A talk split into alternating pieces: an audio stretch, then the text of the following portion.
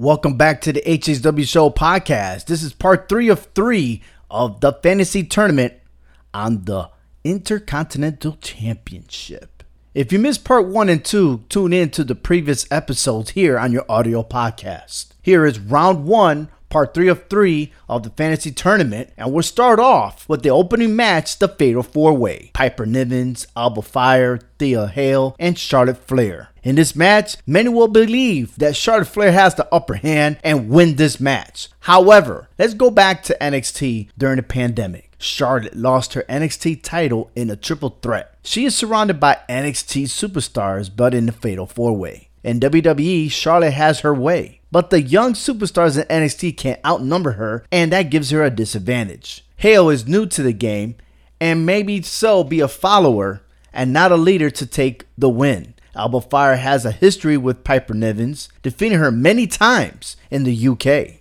The outcome may be different from the betters that might place a bet in this match. Therefore, the winner of this opening round is Alba Fire.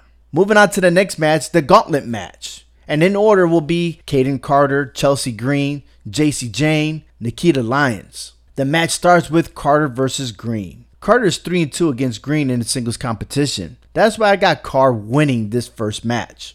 Carter defeats Jayne. Although they never engage in a singles match, Carter has the upper hand being the tag team champ and being able to take the belt from Jayne and her partner during the time when it was toxic attraction. Moving on to the next and the final match, Nikita Lyons gets in the ring and she defeats Carter. Now, Carter does have an advantage as a tag team match, but Lyons has the upper hand as she has already defeated Carter head to head in a singles match. Nikita Lyons wins. The fatal five way between Alexa Bliss, Aleah James, Raquel Rodriguez, Iyo Sky, and Stevie Turner. All five superstars are worthy of being champions, but only one can advance. And according to the PWI, Iyo Sky, Alexa Bliss, and Raquel Rodriguez are ranked high in their prime. In 2022, Rodriguez ranked 85 out of 150 superstars.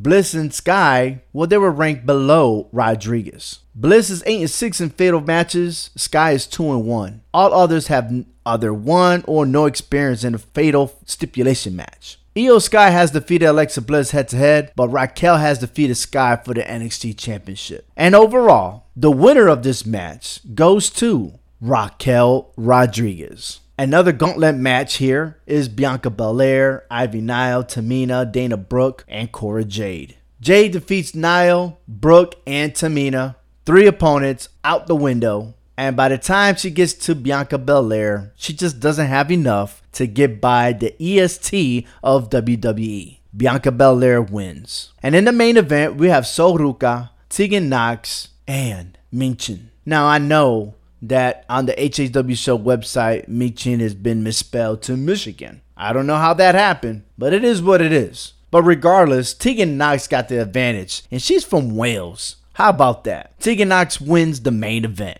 And that completes the round one of the Women's Intercontinental Championship Fantasy Tournament. Stay tuned next week as I begin with round two. And if those of you guys want to vote, it's already in. I have three out of the four matches posted on Twitter. That's OVI underscore HHW show. And you can follow me, subscribe, and vote as to which superstars will advance to the semifinals. I'm OV1. Thank you for listening.